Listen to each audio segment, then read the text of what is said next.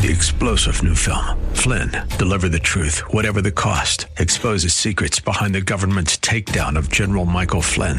Flynn knew what the intel world had been up to. He ordered the first audit of the use of contractors. This set off alarm bells. He told the truth. He was the most dangerous person for Donald Trump to hire. They had to get rid of Flynn.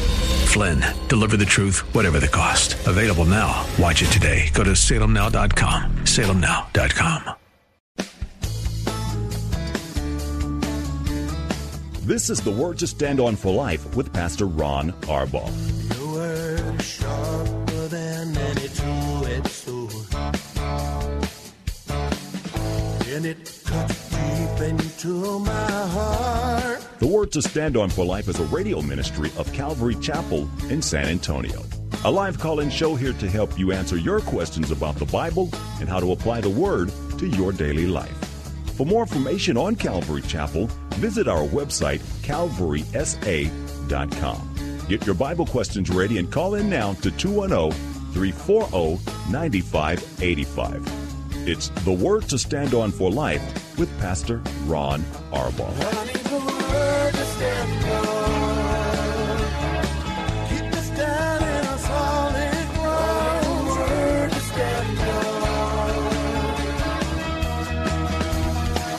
Welcome to the show. Thanks for tuning in. I'm Pastor Ron Arbaugh from Calvary Chapel in San Antonio, Texas, and you're listening to the Word to Stand On for Life. It's a radio show dedicated to taking phone calls and answering your Bible questions and life questions. Uh, if you got questions about doctrine, just pretty much whatever's on your heart, I'll do the best I can to answer. All you have to do is call us. You can dial 210 340 9585. That's 340-9585. If you're outside the local San Antonio area, you can call toll free at 877-630-KSLR. Numerically, it's 630-5757. You can email questions by emailing questions at calvarysa.com or you can send them in using our free Calvary Chapel of San Antonio mobile app. If you're driving in your car, use the free KSLR mobile app. Can use the hands-free feature in your phone. Just push the Call Now banner at the top of the screen and you'll be connected directly to our studio producer. Our main number, one final time, is 340-9585. Well, for us, it's Communion Sunday, the first Sunday of a new month. I can't believe we're at, we've finished another week here on the show. That's how fast time goes. Uh, reminder programming wise, I'm not going to be here next week. Pastor Ken will be doing the program uh, for me here, but he'll be live, so call in with your questions. Wherever it is you go to church this Sunday, make sure that you are available to be used by the Lord to minister to others. Don't go looking to be ministered to, but be available to the Lord to be a ministering agent for others and then in the process you will be blessed.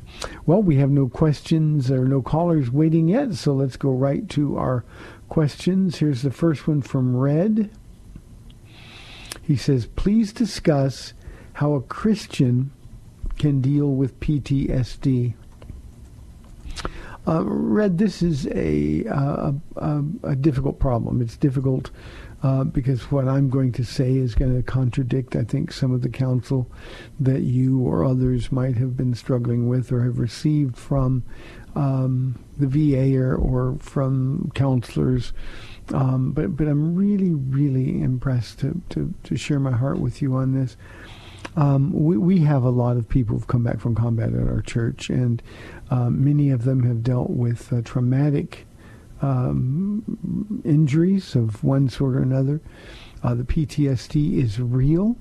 Uh, it's not the devil. The devil will use it, by the way, but it's not the devil. These things are real, and they take some uh, time and some patience and some understanding to deal with. But the one thing I want to say about PTSD is that it, it isn't necessarily a lifelong condition.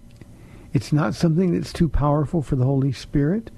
God, who knows everything, knows exactly what you need. And as we draw near to the Lord, He will, by His very presence, help us to deal with these things. Another thing that I want people to hear is that, that we're not victims. Uh, one of the, the counseling issues that we've had over and over throughout the years, Red, is that uh, people will come in and they will say, well, you know, I have PTSD, I can't work. Or I have PTSD and I, I can't really study the Bible. Or I have PTSD and, and um, you know, that's why I lose my temper sometimes. Uh, I think I think what our culture does with people who are injured, and, and, and PTSD is a brain injury, I think what our culture does is gives, too often gives people excuses to sin. And this is when we who are believers have to remember who Jesus is and what he's done for us. And then with a grateful heart, then we make it our goal to please him in everything that we do. Now that doesn't mean that you won't have the PTSD episodes, but what it does mean is that he will be stronger than those PTSD episodes, and we don't have to give in. Now, if you if if you, you, you give in occasionally, uh, this isn't a matter for doing guilt or feeling bad about yourself, but it's one of those things where you can just resolve not to let PTSD compromise your witness, not ever.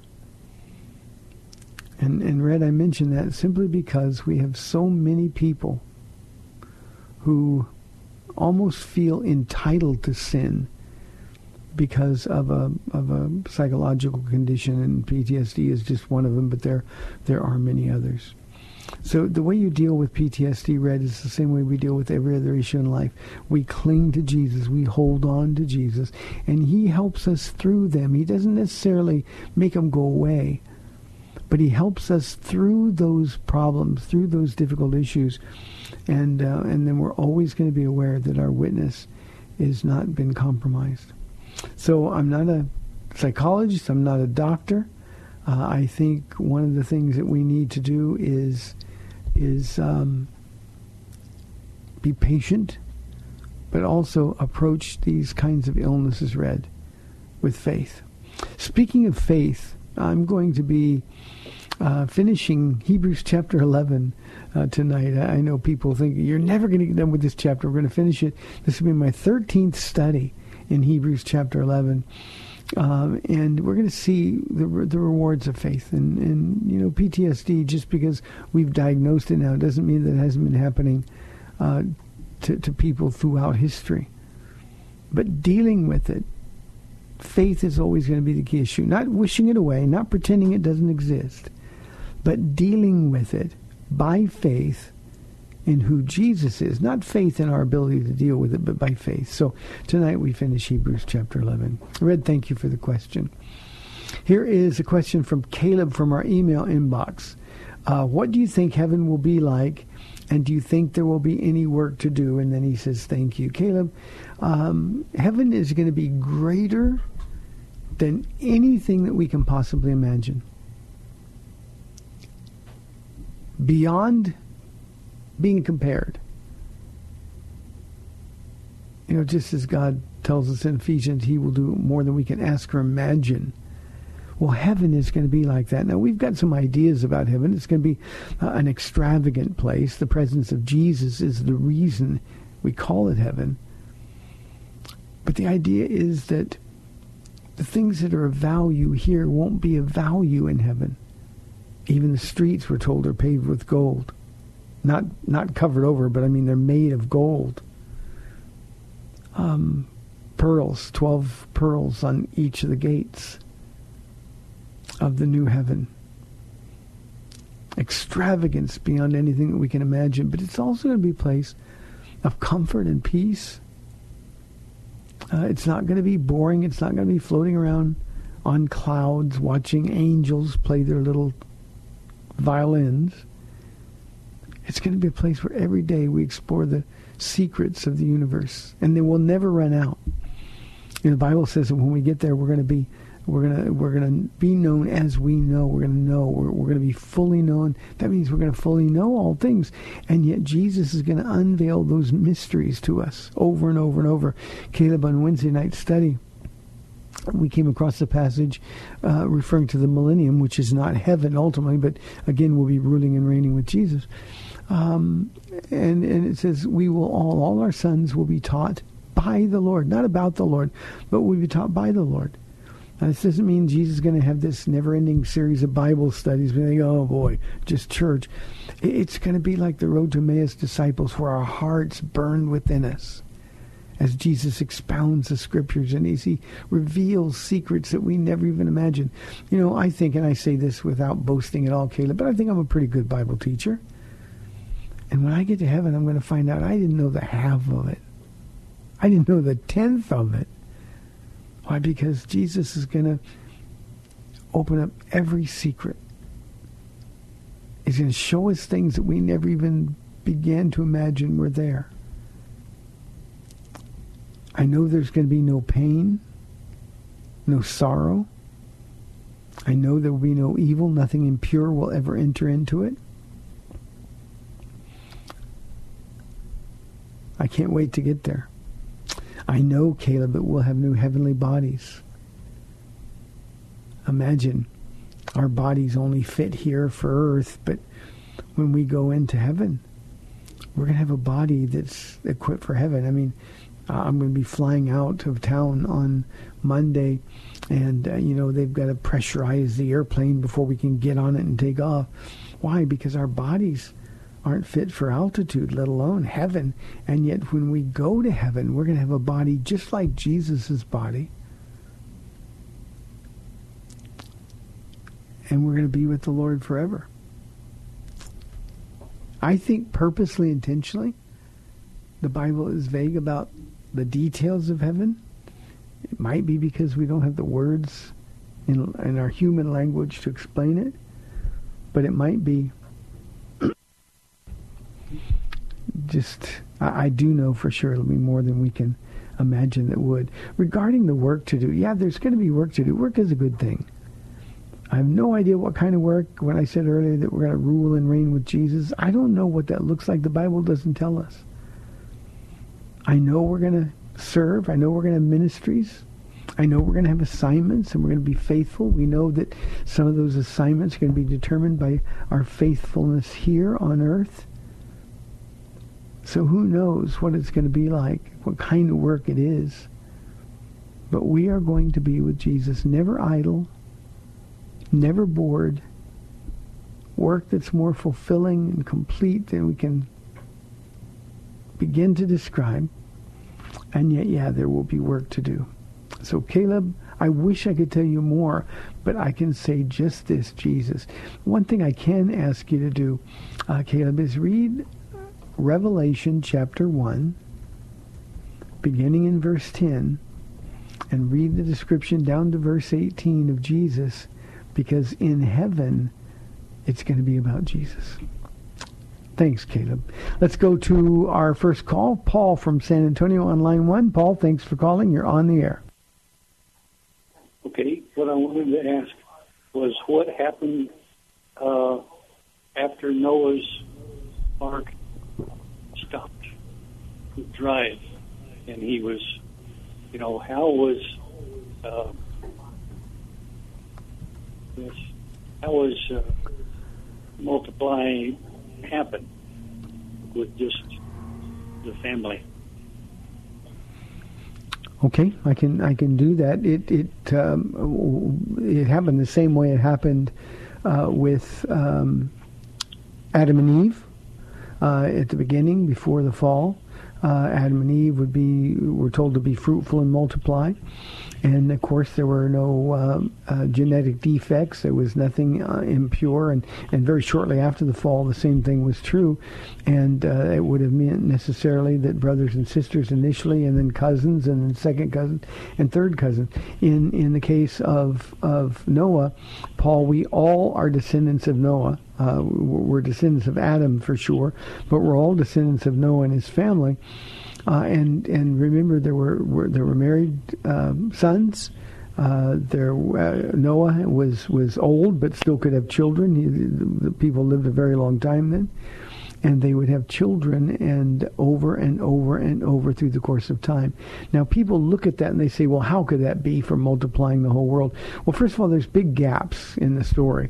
Um, you know, the, the things that we read one chapter following another chapter doesn't mean that those things happen one right after the other. So there are gaps historically in in the in the narrative. Uh, but um, they would have had children. Now, um, um, I know a guy who who has uh, 23 grandchildren, um, and and and now getting ready to have some great grandchildren.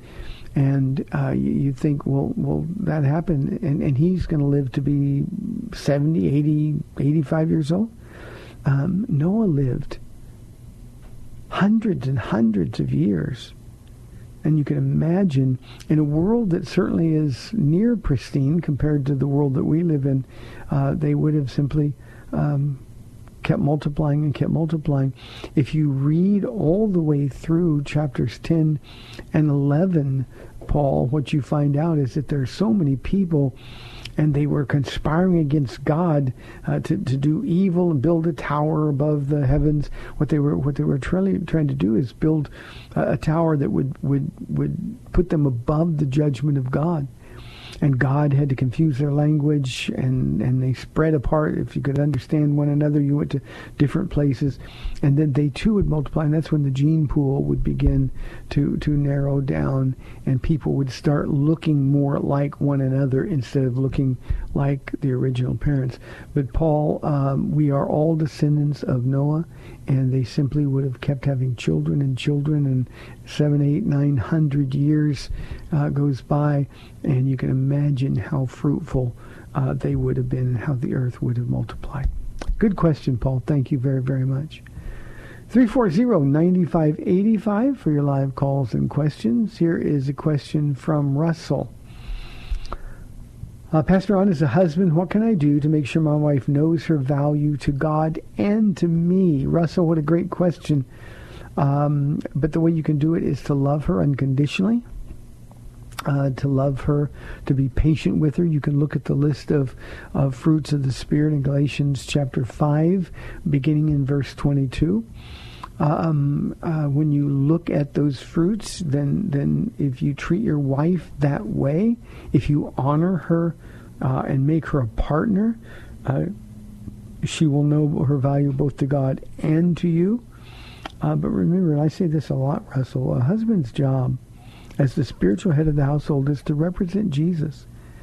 And that means it's our job to make our wives feel like the most loved, most beautiful, most precious woman on the face of the earth. And you do that primarily, Russell, by falling in love with Jesus yourself. If you're in love with Jesus, if you love him more than you love her, she's going to be the beneficiary of that love. If she feels loved, she's going to love you back. It's that simple if you submit to her as a partner, and yet there's still order in your home, she submits to you as a husband, you'll be able to demonstrate that she knows her value to God and to you. If you sit down with her, Russell, and wash her in the water of the Word, read the Bible to her, talk about it with her. Make sure uh, your job, Paula always says, this is my hardest job, uh, speaking about me, Pastor Ron. She says, your hardest job is you've got to present me holy and blameless before the Lord. So we do that by talking about the Word. We, we do that by praying together. And your wife will know she's loved. You know, Russell, the reason I like the question you asked so much is because far, far, far too many of us tell our wives with our mouths that we love them, but they don't really benefit from that love. They don't feel love. They don't feel special. They don't feel valuable. And that's our job. Remember, your wife is a reflection of your leadership. She's a reflection of your godliness. And as you become more and more like Jesus, then she too will become more and more like Jesus. To your wife more than anybody else, remember, she knows everything about you. She sees all the good, she sees the bad. But to your wife, more than any other human, you ought to be able to say, follow my example as I follow the example of Christ. And if you're doing that, she'll follow you. Believe me, the Holy Spirit will do his job, and she will know how valuable she is to God, and she will appreciate and and experience how valuable she is to you. Russell, this is the most important job that any husband has And too often as husbands, you know, I'll get the question, well, why can't my wife submit to me? Um, it's because she's not being sacrificed for. Put her needs ahead of your own. I actually, when I write vows for weddings, and probably 90% of the time I ask people if they want to write their own vows or they don't want, want to use mine, and they'll say, no, just use yours. And one of the things that uh, I put in there is that um, the husband will put her needs ahead of his own needs. And if you do that, believe me, Russell, she will know. One other thing that I would suggest, Russell, I don't know um, where you go to church, but wherever it is that you go, you and your wife ought to find a way that you can serve together. Imagine that you're reading together, you're praying together, you go to church, you're serving together. How can your hearts not be knit together in a glorious way? And um, believe me, she will know she's loved and she will know her value. One final comment on this, Russell, because this is something that we say, Paula in particular says to women all the time. Women who don't really get it don't understand because they don't know their value to God. And we men are the reason why they don't know their value to God. And that makes it difficult because it's our job as men to make sure they know their value. And it means we're simply not doing the job. So Russell, because you asked the question, I know where your heart is. Let me ask you one other thing, and this is a hard one. One of these days when you're reading the Word to your wife or she's reading it to you, ask her how you're doing. Tell her how much you love her. Tell her that you want to know her value to you and to God. And then just ask her how you're doing and be ready to get the answer because she'll tell you the truth. What a great opportunity that is for the Holy Spirit to work in your home and in your hearts. Thanks for the question, Russell. Thank you. Uh, we're inside five minutes for the first half hour of the program. 340-9585 or toll free 877-630-KSLR for your calls. Here's an anonymous question. He says, where do you stand on Christians using birth control? Anonymous, I don't stand on that at all. it's none of my business. It's certainly no biblical prohibition against it. Um, I don't know your background. We know for ever the Catholic Church was opposing birth control. Um, but um, there's nothing scripturally that would indicate that it's right or wrong. This is a matter of conscience. Romans 14, 23 says anything not of faith is sin. So this is something that you and your wife or you and your husband, you're anonymous, so I don't know which one you are, but this is something that you should settle between you in prayer and being led by the will of God. So if you want to use birth control, um, then please go ahead and use it. Uh, don't use the kind of birth control that is abortive in nature. Uh, just use birth control. And uh, God is not displeased with you. He's not angry with you. And it's not a lack of faith. Let me say one other thing about this, because I think this is uh, um, something that's really important for us as, as uh, Christians living in the 21st century. Uh, I think in this matter of birth control, too many of us make our own plans without consulting God. And what I would want everyone here at Calvary Chapel to do, instead of saying, well, we're not going to have kids for, for five years, or we're going to wait for 10 years, or however long it takes. Uh, we're, we're just not going to have kids right away. Um, what I would ask you to do is pray and see first if that's God's will. I mean, we have very strong opinions. We have feelings. When when when I have people say to me, "Well, we want to get to know each other first, and and and that's okay, but what does God want? And I think this is true not just for issues like birth control. I think it's true for, for everything. God, here's what I want. And Paul says, with thanksgiving, we can make our requests known to God. That is, with grateful hearts. But this is something that we ought to say, Lord, what do you want? And I always get thrilled when I'm doing pre-marriage counseling and I ask somebody, um, so do you plan on having children? I want to see where she's coming from, where he's coming from. And then based on the answer, when they say, well, you know what, we're, we're going to pray and seek the Lord on it. I know that's a marriage that's on solid ground. When we make decisions based on what we want, we often miss the will of God. By the way, Anonymous, I say the same thing to older couples who remarry or um, want to think about kids again. Uh, I just think, well, you know, what does God want? Believe me, you don't want to miss out on the blessing that God has for you. So ask him what he wants and let his will instead of your will be done.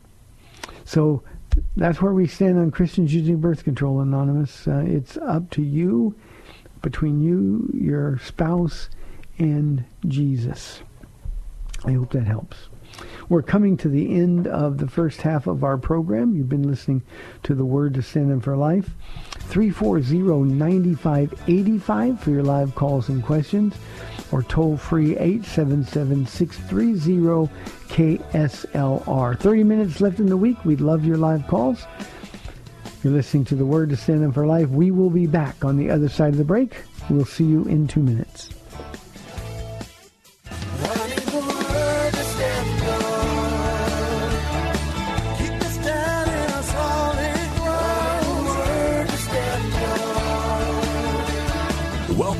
To the Word to Stand On for Life. We're taking your calls at 340-9585 or toll free 877-630-KSLR. Now, here's Pastor Ron Arbaugh.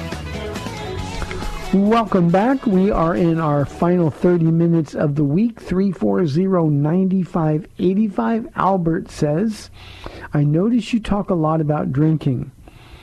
Drinking is legal. I don't see why you think it's wrong. Albert, uh, two things. One, I talk about drinking a lot because as a pastor for 24 and a half years, uh, I, I cannot adequately communicate the pain that I've seen caused by drinking. It's that simple. I've had grown men stand in front of me and say that they're free to drink and they want to do it and, and they can stop anytime they want. And I'll say, well, okay, why don't you stop for a week? Stop for two weeks just to prove you can do it. Well, I could, but I don't want to. And, and, and see, the, the, the reality is they're denying, they're enslaved by, their, by alcohol.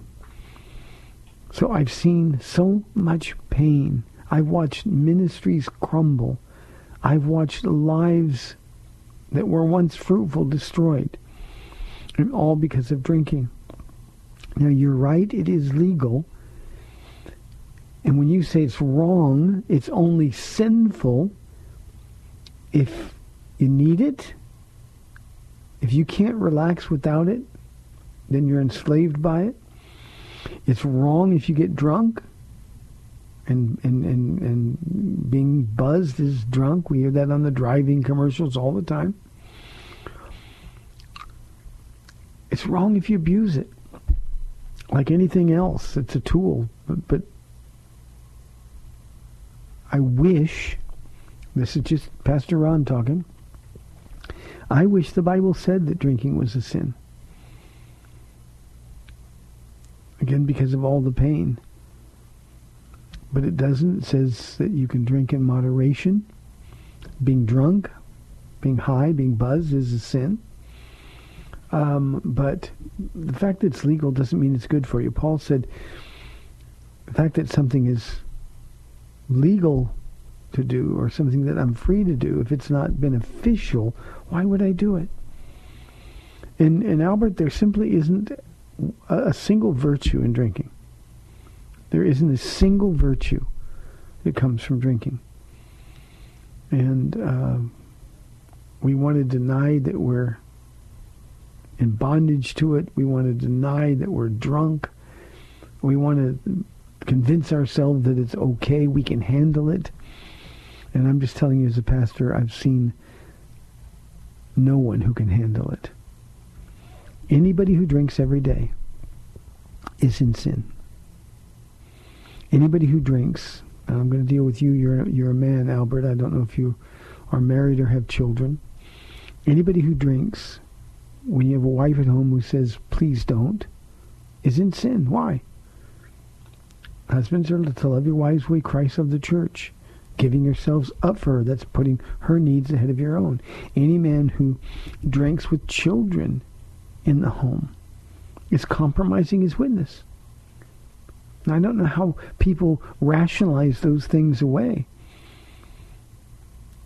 But anything you do every day has control over you.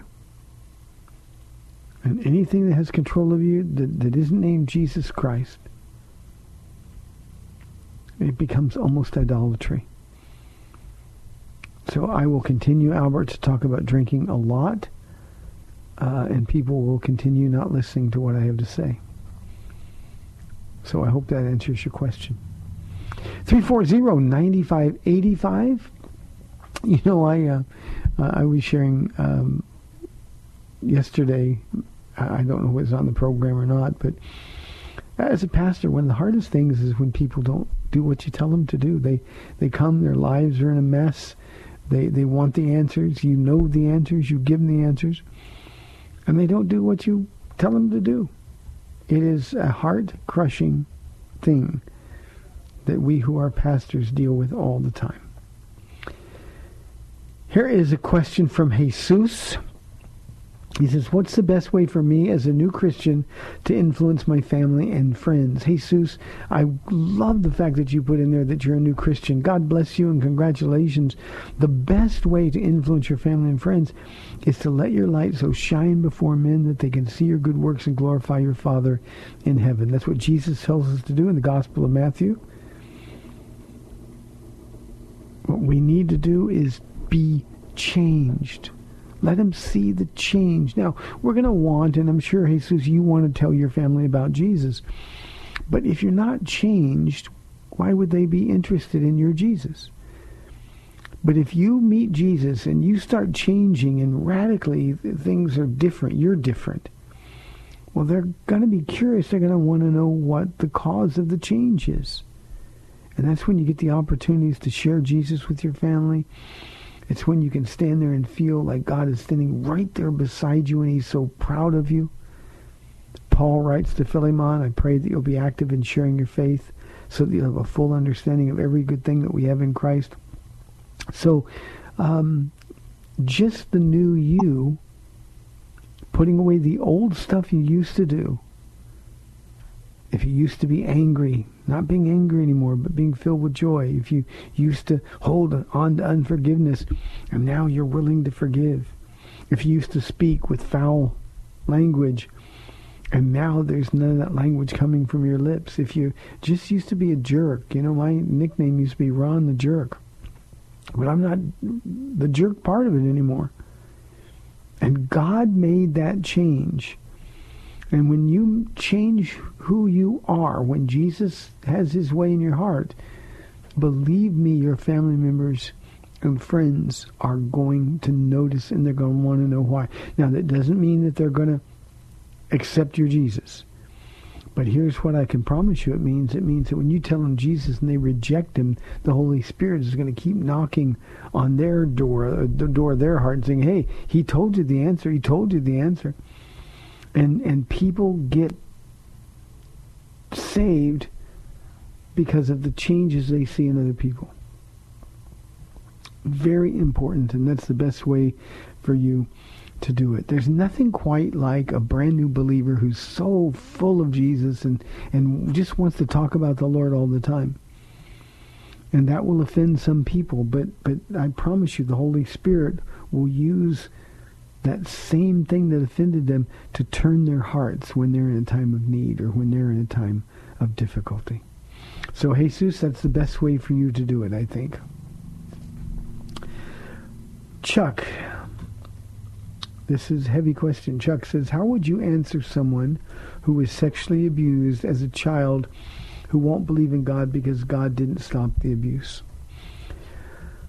Oh, Chuck, these are hard questions. I, I, I don't know whether you're talking about yourself or somebody in your family. But this is something that we get so often. Um, well, well, if God loves me, why didn't He stop the abuser? If God loves me, why did He let these things happen? Um, where was God when this was happening to me? I've had all of those questions repeatedly. And Chuck, the answer is God was where he always has been since his ascension to heaven. He's at the right hand of God. Not only is he at the right hand of God, but he's making intercession for you. He is a living, breathing intercession, statement of intercession on your behalf. He still bears the wounds of the punishment he took in your place. God didn't stop even his own son's abuse. And he didn't do it because it pleased God to crush his son for you and for me. I always answered that God, Jesus, is a man acquainted with sorrows and grief. He knows the pain you're in. And while he can't make it unhappen, he gets you. And you can cry out to him.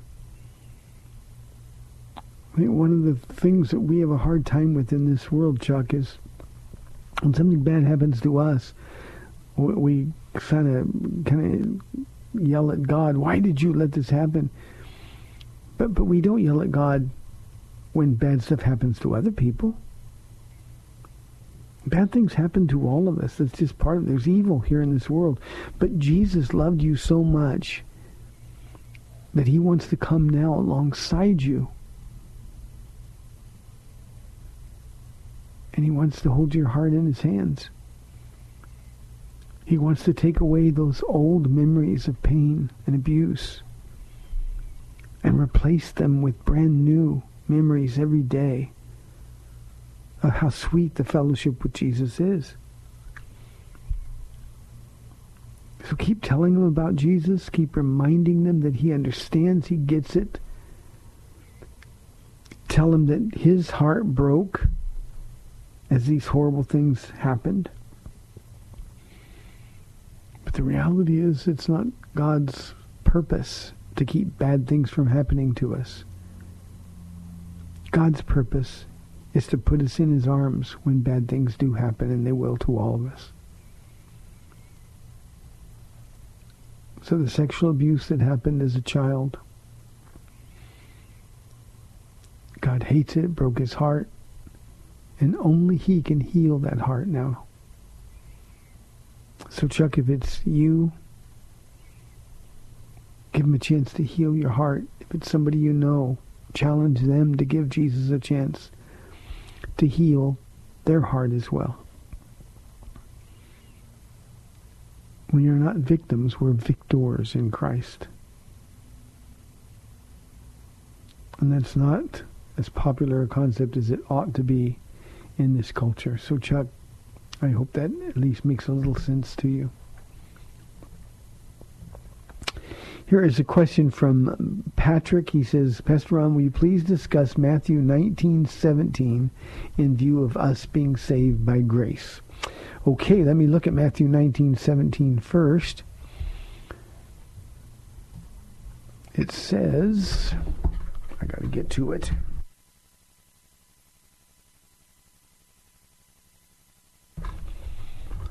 Oh, it's a story I just told uh, about the rich young ruler. I'm in Luke, but the rich young ruler says to Jesus, "Why?" Uh, or, or it says, "Good, good teacher." This is the verse before. What must I do to obtain eternal life? Then Jesus says, "Why do you ask me about what is good? There's only one who is good. If you want to enter life, obey the commandments." Um, one of the things that we have to to understand about this passage. Um, and I, I, think, Patrick, a lot of us forget that Jesus was really an Old Testament figure. Uh, just like John the Baptist, though he appears in the New Testament, uh, he was an Old Testament prophet. Jesus' ministry was to fulfill the law perfectly, um, not to judge the world, but, but that through him the world might be saved. And for that he had to live a perfect sinless life. So when Jesus is talking to this rich young ruler and he comes to him and says, What must I do to obtain eternal life? Jesus knows the condition of his heart. He's saying, Look, if you want to go to heaven, without believing in me, without surrendering everything to me, this is how good you have to be. You got to be perfect. Got to keep the commandments. And we know that the rich young ruler, uh, when Jesus gave him the second tablet of, of the commandments, the horizontal ones, man dealing with man, he said, Oh, great, all these I've done since my birth. But he then said, But what do I still lack? He knew he was still missing something, that, that emptiness that drove him to ask Jesus the question. When Jesus told him what to do, and he goes, Okay, I've done that. And yet he still had that emptiness inside. That was Jesus telling him that you don't understand. And the reason Jesus told him to keep the commandments is because it is the commandments that point us out as being guilty. Now think about this for a moment, Patrick. Jesus told him with the, the horizontal tablet of commandments man dealing with man. Just keep it. He said I did it. When Jesus went right for the heart, well, then here's what you lack. Sell everything you have and give it to the poor and follow me.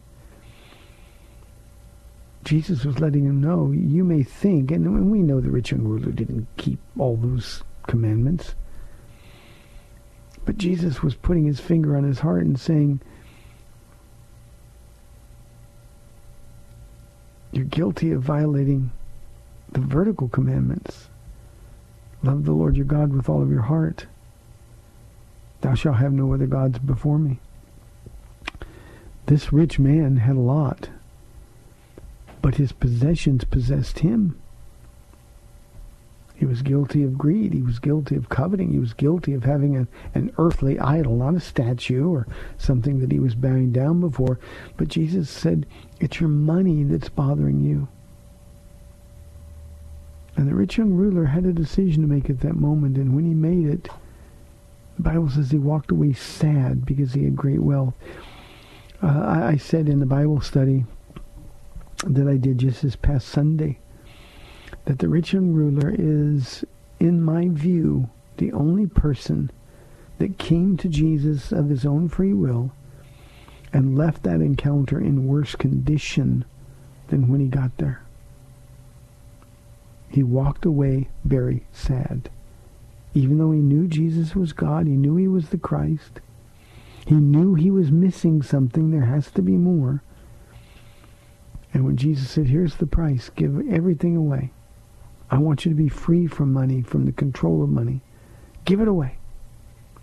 And then follow me. And we know that he didn't do it. So Patrick, there's no discordance between grace and law. Jesus fulfilled the law so that he could give us grace. Let's go to Enrique on line one in San Antonio. Enrique, thanks for calling. You're on the air. Hello, Pastor Ron. How you doing? Good, Enrique. How are you? I'm doing good. Um, just uh, I want to bring up an issue at home. Uh, I have an older person live with me, older than me. Um, I offered up my home to this person so they could uh, get back on their feet. It was only supposed to be for four months. It's been a year, but I also just and I, I pretty much laid it all out, the Lord to them, and they're still not not living. They're not. They don't have the walk that I would like. Not that I would like, but uh, that they should. And then with them living in my home, they're my girls are seeing this walk that isn't a very fruitful walk. It's not actually it's not a walk at all. And the older person that's in my home, anytime we do Bible study, uh, we'll go to their room and lock the door and, and just not participate. Even though I invite, always invite in the church. Um, I just want to protect my ministry at home. So how should I approach this person saying, you know, I don't know, I'm loving her. Okay, Enrique, your phone is breaking up, so why don't you listen to my answer on the radio? But I got the gist of the question. Thank you very much for calling. Um, Enrique, the, the way that you deal with this is the way you would deal with anybody else living in your home. This is Jesus' house. We have rules here. If you're living in our house, um, we're helping you get back on your feet, then you do it on our terms. Uh, and our terms are if you live here, you're going to go to church. If you live here, you're going to participate in family Bible studies. Uh, you're going to live the same kind of guidelines and rules that, that you would live if you were my son or my daughter. This is the way it's going to be. And if they are unwilling to do those things, then it's time to say goodbye. I think sometimes Enrique we, we, we try to help people and we end up enabling people. And so the thing that you would do in a case like this is say, look, you were here, going to be here for just a few months, and now it's been a year. You don't want to participate in any of the stuff that the family is doing with Christ. So it is now time for you to leave. I will give you a week. And be firm, be loving, uh, give this person the opportunity to repent if if if it's okay with you. I mean, this is something you also need to to put into prayer. But if anybody who's going to be in your house, you can't make them believe, but you can make them abide by the rules. And if they don't want to do that, it's simply time to say goodbye. Again, you want to protect not only your witness as the head of the house, uh, but you certainly want to protect uh, your children. You want to protect your wife. And uh, the only way you can do that is to make sure that your house is a consistent house of a house filled with joy, a home where Jesus is in charge. And the only way you can do that is to sort of lay down the law. If they don't want to do it, tell them fine, go find better rent, go find cheaper rent. We did that with our kids, Enrique, our grown kids. And you know what? They knew how serious we were about Jesus as a result. When Hebrews says, after the Hall of Fame of Faith chapter, Hebrews 12 opens, commanding us to throw off everything that hinders and the sin that so easily entangles. In other words, make your walk pristine and just look at him and tell him, you know, you're you're hindering my ministry here at home. And I love you. We've helped you. But Jesus comes first, and then my family. Tell him goodbye. You've done all that you can. I'll be praying for you, man. Thank you very, very much. You know, I don't know why it seems to so many of us like, well, that would be mean. Where are we going to, where are they going to go? We're just putting them on the street. When we help people and they demonstrate they don't want help, then the best thing we can do is turn them over. So they have to deal with Jesus.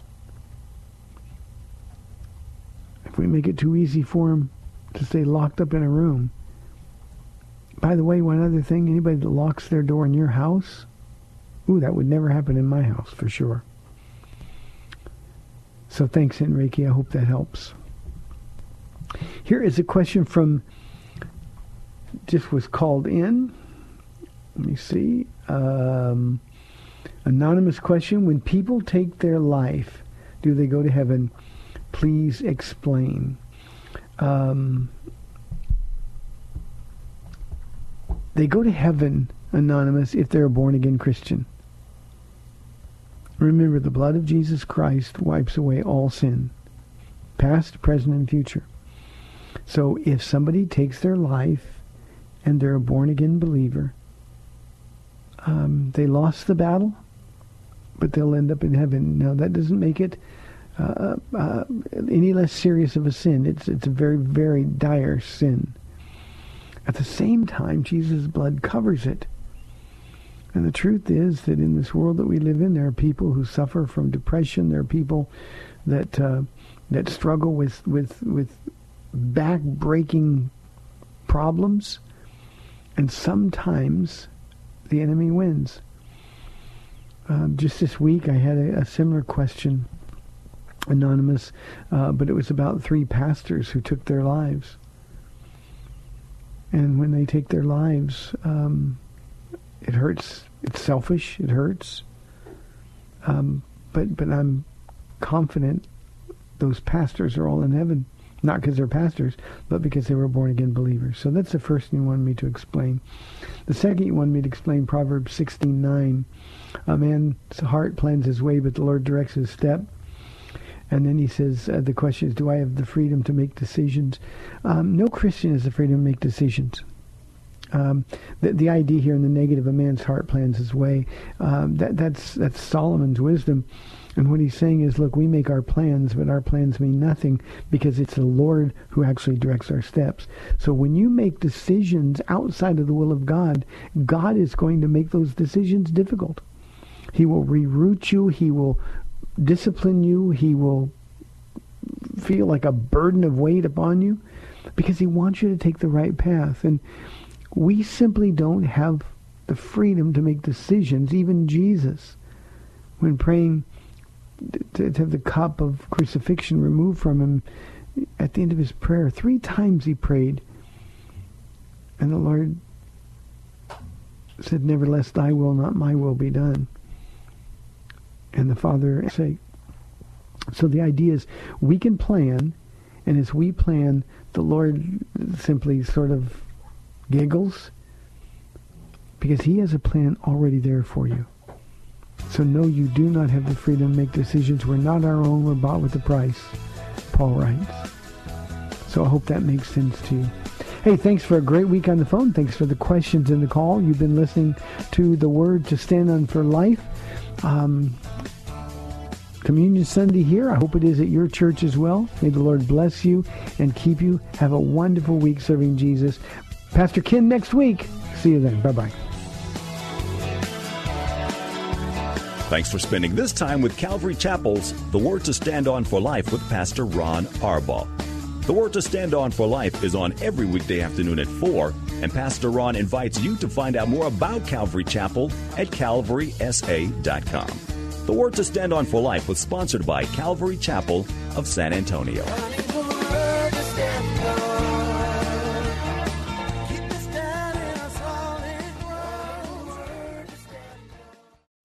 Three star general Michael J. Flynn, head of the Pentagon Intelligence Agency, knew all the government's dirty secrets. He was one of the most respected generals in the military. Flynn knew what the intel world had been up to. He understood its funding. He ordered the first audit of the use of contractors. This set off alarm bells. The explosive new documentary, Flynn, Deliver the Truth, Whatever the Cost, uncovers the facts behind this scandal. Flynn told the truth. He was the most dangerous person for Donald Trump to hire. I find out the worst enemy that I'm going to face in my life is right here in America. They took my assessment and they wanted me to change it. And I was like, I'm not changing it. They had to get rid of Flynn. With in depth interviews, archival footage, and never before seen personal records of the man behind the headlines. I just felt like I was drowning. Flynn, deliver the truth, whatever the cost. Available now. Watch it today. Go to salemnow.com. Salemnow.com.